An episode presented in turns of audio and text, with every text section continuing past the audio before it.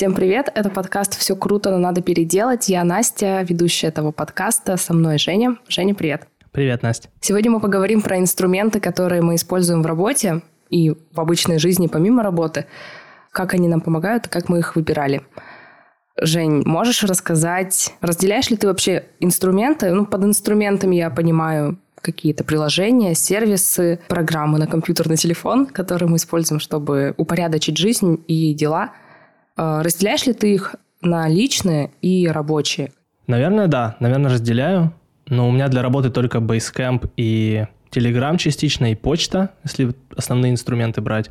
А личные — это TimeStripe, ну и, возможно, заметочник какой-нибудь. Ну, то есть я сейчас в поиске заметочника, но в целом, типа, вот, наверное, два основных инструмента — это TimeStripe для планирования дел, списка на день, и какой-нибудь заметочник, ну, пока Apple заметки, например, я использую просто, чтобы записать какую-нибудь мысль или быстрый черновик заметки набросать или еще что-нибудь, в общем, что-то такое.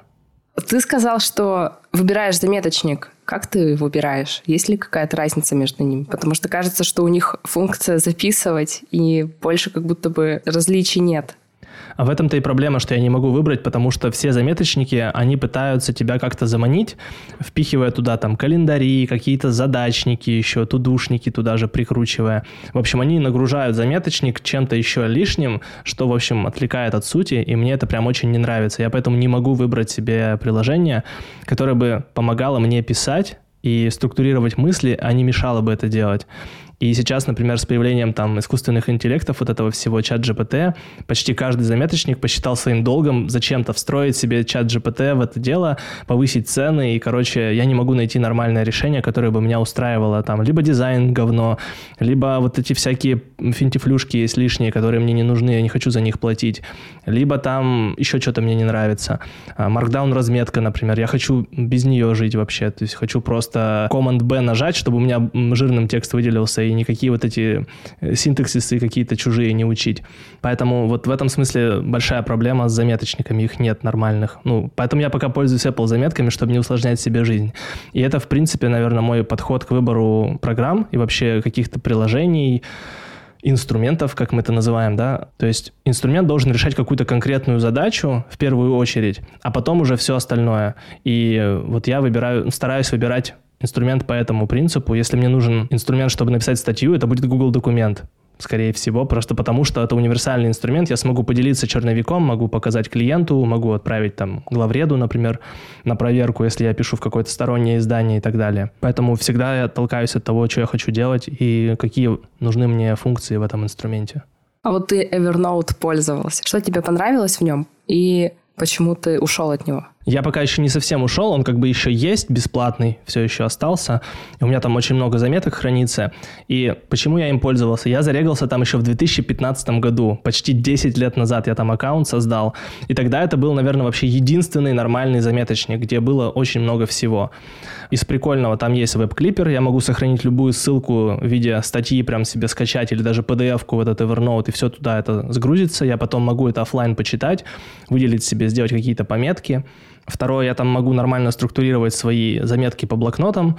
И самое, наверное, важное, это вот я сказал, офлайн синхронизация. То есть если у меня засинхронизировались устройства, то я потом могу офлайн где-нибудь там в поезде, в самолете что-то с этим делать, короче. Это очень удобно, не нужно подключаться к интернету постоянно.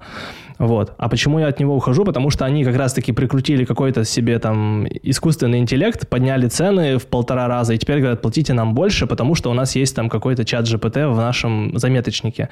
А мне все нравилось вот в старом Evernote. Лучше бы они вообще его не трогали и не развивали, вот он бы остался таким, какой есть. Это был идеальный инструмент. Сейчас это непонятно, во что это превратилось, поэтому я не вижу смысла платить условно там, сколько они просят сейчас ну, почти 12 тысяч в год, если на рубли переводить, за вот заметочник. Это слишком дорого, конечно. Не стоит того совсем. А сколько ты вот считаешь для себя нормальной ценой за подписку? Считается ли цена для тебя вот решающим фактором? То, конечно, я же тоже человек. Я вообще думаю, что для многих цена – это решающий фактор. То есть ты как бы соотносишь ценность того, что тебе предлагает решение, инструмент, и сколько это стоит. То есть человек определяет при покупке, соотносится ли то, что он получает, и то, как решается его проблема с ценой, которую он будет платить за этот инструмент. И, естественно, всегда нужно считать подписку не только на год, а представить, что ты будешь пользоваться этим инструментом 10 лет. И если ты посчитаешь, ты можешь, ну, немножко офигеть, если ну, это дорогой инструмент. И ты такой понимаешь, блин, ну, мне придется как-то же это окупать, то есть мне нужно либо больше зарабатывать, то есть у меня вырастут затраты на вот этот инструмент. И поэтому это тоже, наверное, относится к методам управления. Если снижать затраты, возможно, стоит начать не там с людей, увольнения людей, а чтобы у вас было меньше инструментов. Например, у нас для работы используется один инструмент. И я, в принципе, так всегда стараюсь сделать, чтобы использовался один инструмент для конкретной задачи, а лучше для комплекса задач. И когда-то, например, у нас в студии был не один инструмент, а несколько. Там Notion был, потом какая-нибудь Asana была для ведения проектов. А в Notion мы хранили базу знаний. Или вместо Asana был Trello, например, Google документы, Google Диск, там была подписка, еще что-то. Короче, очень много было всего, и это на самом деле усложнение, потому что тут много факторов. Во-первых, это стоит дороже платить за три инструмента, чем за один скорее всего. Во-вторых, людям, чтобы, ну, представим, новый человек приходит на работу, и ему нужно три инструмента сразу освоить, понять, что там у вас хранится, как это устроено, какая структура, где что находится, помнить об этом постоянно, и, короче, так себе. А еще, например, Telegram у тебя может быть для общения с клиентами и командой, и это еще один инструмент получается. То есть каждый новый инструмент — это новый контекст, и тебе нужно в нем разбираться, его понимать и правильно использовать. И это нагрузка просто когнитивная очень высокая. А, поэтому сейчас у нас, например, один инструмент Basecamp, там все, и файлы, и клиенты, и проекты, и общение, а, и переписка, ну, то есть все там, и это супер удобно. Мне не нужно вообще думать, где, куда идти, я иду только туда, и там уже я определяюсь, в какой проект зайти, что написать, кому и как. Это сильно разгружает мозг на самом деле. Я не помню, какой был вопрос. Про цены как раз. Вот, например, ты выбираешь приложение для заметок сейчас. И какой примерно ценовой диапазон тебе было бы не жалко отдавать за такое приложение? Я бы в идеале хотел вообще заметочник покупать на всю жизнь, потому что это такой инструмент, который по факту мне нужен один раз и навсегда. То есть я бы в идеале хотел его купить, скачать себе на телефон или на комп, и все, и он мне принадлежит, я там храню свои заметки, и сам, например, выбираю, где они будут храниться, с каким там облачным сервисом они будут синхронизироваться, например. А сейчас таких решений, но они есть, но они очень гиковские. Например, какой-нибудь Obsidian, но ты туда заходишь, и ты не чувствуешь себя как дома. То есть это прям видно, что штука сделанная для программистов какими-то программистами. И ты такой, ну, блин, я не хочу этим пользоваться каждый день. Мне не нравится ощущение просто от продукта, потому что вот это, типа, по умолчанию темная тема у тебя, еще что-то там. Ну, короче, прям вот нет, сразу нет. То есть э, важно же еще не только сколько стоит, но и как это все выглядит. Наверное, я бы готов был платить, не знаю, если пожизненно, ну, окей, может быть, один раз я бы 10 тысяч заплатил, ну, типа, если это раз и навсегда. А если ежегодно, ну, не знаю, тысячи три, максимум, наверное, в год я бы готов был отдавать. Может, 4, если очень хорошее приложение. Вот Evernote стоил примерно где-то 3-4 тысячи в год. Интересно, что я откуда-то поняла, как это пишется, это название, которое ты сейчас назвал. Но я не знаю такое приложение. Для программистов, имею в виду. Ты говоришь, что чем меньше приложений, тем лучше. Мне кажется, это вообще хороший подход такого минимализма, потому что даже вот у нас сейчас один инструмент, но мы недавно в нем делали реорганизацию наших документов. А если у вас несколько инструментов, представляешь, нужно продумывать систему для каждого, это же можно с ума сойти. Поэтому я думаю, чем меньше, тем лучше. И это все намного удобнее менеджерить, оплачивать, но про цену, например, мы сейчас платим за Basecamp 11 долларов. Ну, платили 33, и мы там нашли лайфхак, как это сэкономить еще можно, потому что если ты удаляешь всех людей из аккаунта и приглашаешь их как внешних сотрудников, то ты за них не платишь, ты платишь за людей в команде. Соответственно, можно всех кикнуть, пригласить как внешних, и ну, никто об этом ничего не узнает, ты платишь 11 долларов за один аккаунт и сидишь себе спокойно, без проблем. Ну, даже 44, если за четверых, за пятерых платить 55, то есть ты умножаешь постоянно, ты платишь только за места. Это очень удобно и честно. Это 100% дешевле, чем платить за три инструмента разных совершенно.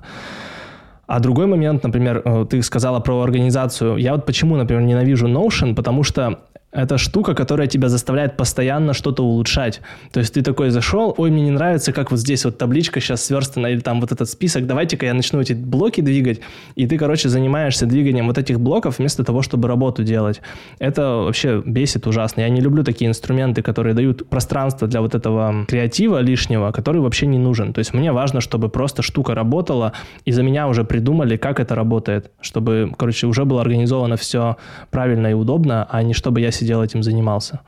То есть я вот за такой софт. Но это, может быть, я один такой, потому что многим нравится Notion, там есть прям целые продукты и курсы делают по Notion, как с ним, в общем, работать и пользоваться, но мне кажется, это вообще бред какой-то. Я бы никогда в жизни не заплатил за курс по Notion, это вообще идиотизм. Ну, это больше для тех, кому неохота разбираться самостоятельно, наверное. Ну, это для тупых совсем. Ну, наверное.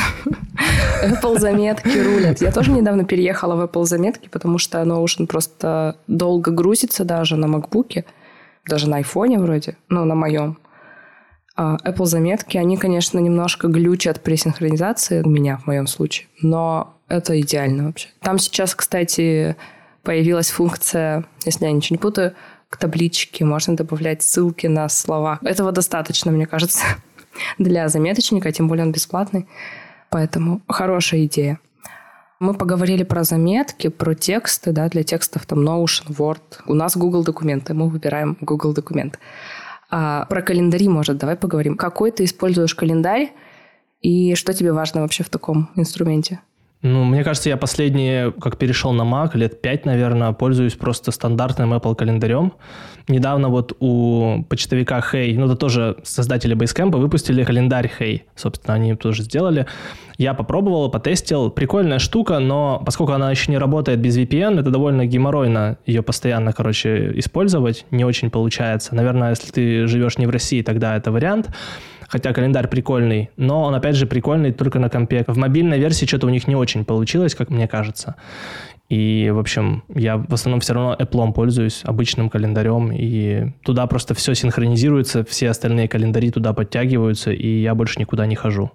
А еще у Notion недавно вышел календарь. Что ты думаешь? Ты вроде в нашем чате в рабочем его как-то разнес. По крайней мере, даже не его, а лендинг. Да, мне подача не понравилась, то есть э, там первый экран, где скриншот календаря, и там куча мелких-мелких задачек у тебя, типа, день нарезан на вот эти вот, короче, события, и там по 15 минут, типа, между ними, и ты такой думаешь, блин, ну я так точно не хочу, чтобы у меня так в календаре было все, и чтобы мой календарь так выглядел, что, типа, у меня нет времени свободного, чтобы вздохнуть элементарно. Ну, короче, мне такое не нравится. Я понимаю, зачем это делается, когда тебе продают какой-то софт, но выглядит это страшно. Я, в общем, календарь не для этого хочу. Я хочу, чтобы у меня там было максимально пусто и, может быть, одна встреча в день в лучшем случае. Это то, к чему я стремлюсь. Поэтому я не знаю, тут смотря что продают и что они предлагают. Ну, как будто здесь нет никакой идеи за продуктом. Это просто календарь от Notion. Они просто, по сути, купили Хрон, другой календарь, другой стартап, и теперь это их календарь. И, типа, они сделали из него свой календарь в Notion. Ну, как бы ок, но по факту в этом ценности я большой не вижу. Наверное, ценность есть для тех, кто пользуется Notion, у них там база знаний, или там они ведут проекты, или еще что-то, тогда да.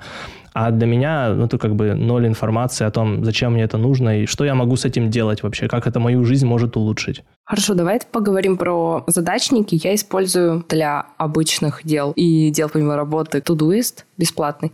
И вот тоже я использую бесплатную версию, потому что как бы они мне не продавали всплывающими окнами «перейдите на Pro», я пока не готова переходить на Pro и даже там 200 рублей в месяц платить, потому что непонятно за что. Пробовал ли ты Todoist и каким ты сейчас пользуешься? А, я не пользуюсь Todoist, я как-то его, наверное, тестировал, но я не помню, почему он мне не зашел. Не могу сказать даже, уже слишком давно это было. У меня такой вопрос, слушай, про Todoist. А они вот оплату в рублях принимают или они, типа, тебя заставляют иностранной карточкой платить? Я знаю, как оплачивать подписки с Apple устройства в рублях, но я не пробовала, но мне показывали в рублях где-то там, знаешь, кнопка Pro, и там прям в рублях было. Поэтому, видимо, лазейка все равно есть. Ага. Не, просто у Evernote тоже есть, он мне тоже показывает в рублях, типа, перейдите со скидкой 50%, то все, а ты переходишь, а там тебе вот так вот показано, что, типа, в рублях мы ничего не принимаем, чувак, давай карту заводи или вообще пошел отсюда вон.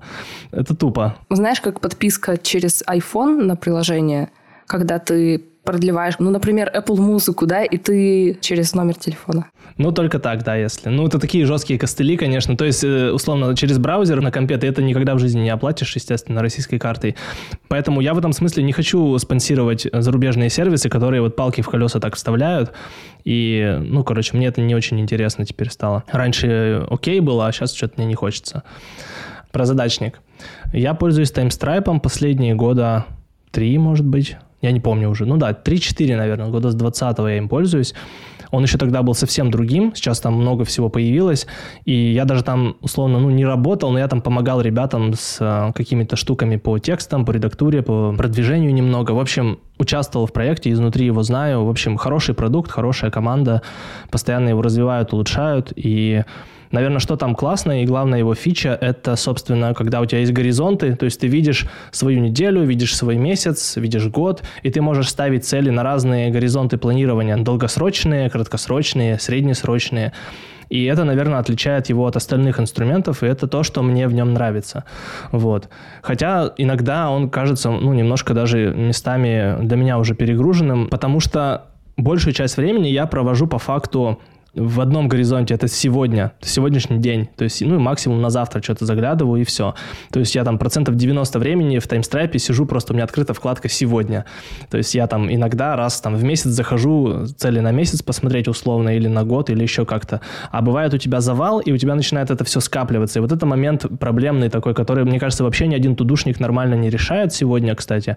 Когда у тебя, типа, просраны все задачи за какой-то период, они все накопились, и ты видишь этот огромный список, и тебя это, ну, начинает, короче, бесить. То есть, ну, на тебя давление жесткое оказано. То есть, ты видишь свои просранные задачи, и ты такой, блин, как мне все это разрулить, как мне все это разгрести. И тудушники современные с этим вообще никак не помогают. У тебя нет никаких нормальных инструментов, типа, что мне с этим делать, ребят? И ты такой, ну, и сам сидишь, короче, это все разруливаешь. Мне кажется, вот эту проблему пока ни один инструмент еще не решил. Да, я понимаю, про что ты. У меня не так много задач вот бывает в день в Тудуисте, но когда они тоже просираются, там они красненькие подсвечиваются, что вот просроченные, и у вас следующие задачи на сегодня. Это решает все равно проблему. Там есть функция перепланировать, и ты нажимаешь ее, и они скопом перепланируются на тот день, который ты выберешь. Потом ты уже там, когда время есть, их разберешь, но ты их перепланируешь, например, на сегодня и они хотя бы не висят просто, они просто переносятся в сегодня. Тоже как вариант. Так, да, я понимаю, про что ты.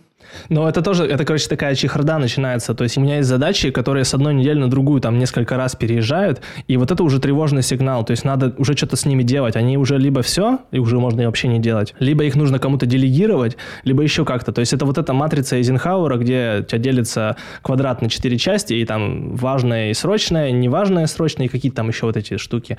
И мне бы вообще хотелось, чтобы у меня была возможность как-то вот распределить эти задачи по статусам, но при этом, чтобы у меня сейчас перед глазами глазами были только важные и срочные, которые мне реально нужно сделать. А все остальное, типа, чтобы где-то еще жило до момента, пока я вот с этим не разгребусь. И вот этих инструментов банальных нет почему-то, хотя, казалось бы, идея на поверхности, типа, эта штука уже есть. Я вообще в идеале вижу тудушник как какую-то вот эту штуку, где разделение есть на четыре части, по сути. Я просто выбираю, на каком квадрате мне сейчас сфокусироваться. Потому что, когда у тебя это список, ну, мы люди ленивые все, мы хотим как бы начать с простого, и мы начинаем день обычно, ой, ну я эту простую задачку сделаю, вот эту сделаю. То есть создать себе ощущение, что ты к чему-то движешься. Это, с одной стороны, классно, с другой стороны, у тебя важные штуки не делаются, потому что они сложные, непонятные, и еще что-то с ними не так. И, короче, хочется вот эту проблему как-то решить, чтобы все-таки важное и срочное делалось, а все остальное, ну, постольку, поскольку и потихонечку, потому что оно не такое критичное для работы, для проекта или еще для чего-то. Ты, кстати, сказал про TimeStripe. Я заходила, смотрела, но как-то не осталось в нем. И недавно, кстати, видела пост у Саши Бизикова в телеграм-канале. Он упомянул сервис 365 DOTS для горизонта планирования. И он показал, на мой взгляд, ужасающий скриншот. Я потом минут, наверное, ну, 30 еще подходила от него. Настолько меня он впечатлил. То же самое и с TimeStripe, кстати. Когда там такой прямоугольничек из 365 шариков, и на нем, допустим, 24 шарика уже зачеркнуто, и написано «от января прошло 6%». Мне стало настолько страшно, я ему даже написала в комментариях, что меня это вводит в тревогу, и несколько людей мне поставили лайк. Возможно, это зависит от человека, но на меня бы это оказывало огромное давление, что уже 6% от года прошло, и что ты не заработал свой миллион до сих пор. Я тоже видел эти посты, кстати. Это нужно учитывать, наверное, при выборе, в том числе задачника, его посыл тот же самый или интонация какая-то. Для кого вы? Для таких достигаторов или для более спокойных людей? Да, я согласен, я согласен с тобой. Я видел такие посты тоже, не только у Саши это было, это было еще у нескольких ребят. Кто-то тоже написал, типа, вот, знаете, уже прошло 5% от года, типа, я такой, так, идите нахуй с этой херней, короче, просто вот у меня мысль такая сразу была, потому что не надо мне лечить, что прошло какое-то там время, и типа, вы еще ничего не сделали. Ну, то есть, э, я вообще не люблю такими отрезками и такими вот форматами думать, что вот прошел месяц, а я ничего не сделал, типа, нет, я делал что-то, что мне было важно, я делал. И вот думать об этом, переживать точно не надо. То есть я бы с таким приложением тоже не связывался, и если бы мне приложение так начало говорить, что вот прошло столько-то процентов, а ты давай-ка тут э, поднажми, давай, чувак, что-то ты не такой продуктивный, я бы сразу в тот же день это приложение удалил нафиг, потому что, ну, зачем мне это? То есть это ну, просто развивает у тебя психоз какой-то о том, что ты недостаточно хорош. Но это вообще ненормально. Это похоже на приложение Nike и здоровье, которое тебе говорит, в этом месяце вы прошли меньше, чем в предыдущем. Да-да-да, или сова из дуалинга, типа, а ты сегодня не учил английский, падла. Так, быстро подключайся, давай, вот. Есть же мемы, вот эти, это же не шутка, это столько мемов породило про эту сову, что, типа, «А, вы молодец, сегодня ваши родственники в безопасности, знаешь, типа, там, это сова из дуалинга, что, типа, ты сегодня позанимался. Молодец. Возможно, проблема локализации, возможно, на английском это выглядит не так страшно, но на русском достаточно прямолинейно, прям вот как есть сова из Дуолинга. Кстати, ко мне недавно сова прилетала. Надеюсь, это не была она. А, у меня есть классный вопрос. А, мы сделали сервис окошки, и, возможно, у тебя есть сила и энергия сделать еще какой-то сервис. Вот каким бы был твой идеальный задачник или заметочник? Да, кстати, про окошки. Я пользуюсь окошками сам, если что. Минутка нативной интеграции. Но я думаю, мы отдельный выпуск сделаем про окошки, как-нибудь расскажем, как мы ими пользуемся. Не будем сейчас встревать. Слушай, да, про сервисы. У меня на самом деле идей для сервисов еще несколько как минимум есть. Э, я не буду все сейчас вываливать, но среди них есть как раз-таки и задачник, и заметочник. Первое, э, почему я хочу сделать, например, заметочник, это потому что вообще нет российского заметочника. Просто не существует сегодня. Типа, то есть вот ушли все зарубежные заметочники из России, и все, и ноль, типа пустая поляна, вообще их нет. То есть если ты хочешь какой-нибудь классный софт себе для того, чтобы быть писателем или редактором или еще что-то, ну или просто хотя бы мысли записывать свои какие-то, у тебя этого нет. Не знаю, завтра Apple скажет, так, удаляем Apple заметки с телефонов у россиян, и все, и мы все такие, а где мы будем заметки вести, нету ничего. И это проблема. Поэтому, как минимум, я хотел бы сделать. А во-вторых, мне еще не нравится ни один зарубежный заметочник, который сегодня есть. То есть мне ни дизайн не нравится, ни то, как они работают. Ну, в общем, они все остались где-то в прошлом и не особо как будто новое что-то хотят придумывать. А у меня есть несколько идей, которые бы очень, ну, прям изменили бы, мне кажется, ведение заметок. Я над этим как раз думаю. А тудушник, я, в принципе, сказал, я вижу его в виде просто квадрата, который поделен еще на 4 квадрата, то есть это матрица Эйзенхауэра, и у тебя просто есть возможность переключаться, на чем ты сейчас хочешь сфокусироваться, на каком из квадратов. Типа закончил важное и срочное, типа можешь пойти дальше что-нибудь поделать, другое там, э, важное и несрочное, например, сделать, и там еще какое-то. То есть у тебя должны быть приоритеты, а ну, обычные тудушники помогают расставить приоритеты только либо списком, то есть у тебя порядок как бы определяет, что наверху то важное, но это такое как бы так себе устройство. Либо всякие надо лейблы делать какие-то вот подписи, статусы ставить, либо нужно цветом красить. Короче, это слишком трудозатратно вести вот это все. Я не хочу этим заниматься, раскрашивать там задачи в цвета. Мне нужно, чтобы просто я мог перетаскивать их между этими квадратами и, в общем, фокусироваться на том, что сейчас важно. А все, что не важно, куда-то убирать пока с глаз долой. А оно, когда станет важным, тогда я к этому вернусь и сделаю это. Мне сама жизнь напомнит о том, что теперь это стало важным. Там мне кто-то напишет, напомнит про задачу, позвонит условно, или ну, не знаю, еще что-то случится, я такой пойму, о, блин, сегодня же вот этот день, там напоминалка стоит, я надо сделать. То есть как-то это должно более естественно работать, а не задачник тебе должен, в общем, вот накидывать такие штуки. Это ты, наверное, должен вести задачник, а не задачник должен вести тебя за собой. Да, по сути, да. Потому что у тебя, ну, условно, сегодня одна задача важна, а ты думаешь, что и вторая тоже может иметь значение, но у тебя завтра контекст поменялся, и вылезло что-то более важное и срочное, и ты такой, все, что ты там планировал вчера, уже не актуально, нужно взять что-то новое сюда и поставить в колонку срочное. А вот это все, то, что было неважное, оно типа уже теперь просрочено, и ты такой сидишь, обтекаешь, потому что, блин, я не успеваю, я не продуктивный. Короче, надо вот от этого как-то уйти, от этой штуки, от этой концепции продуктивности, потому что она на самом деле вообще не имеет ничего общего с жизнью. И мне вот это и не нравится в заметках, в, в тудушниках. То есть меня это раздражает прям. А вот, кстати, в бумажном блокнотике ты ведешь дела или нет? Нет, я там только идеи туда записываю. Короче, лучшее решение какую-то идею осмыслить или найти решение для интерфейса или еще для чего-то, просто поразмыслить, так побрейнстормить, да, это как раз-таки бумажный блокнот. Там нет ограничений, ты можешь рисовать как хочешь, что хочешь, куда угодно, стрелочки всякие вести, зачеркивать и так далее. То есть это такой свободный процесс на бумаге, и плюс это очень быстро.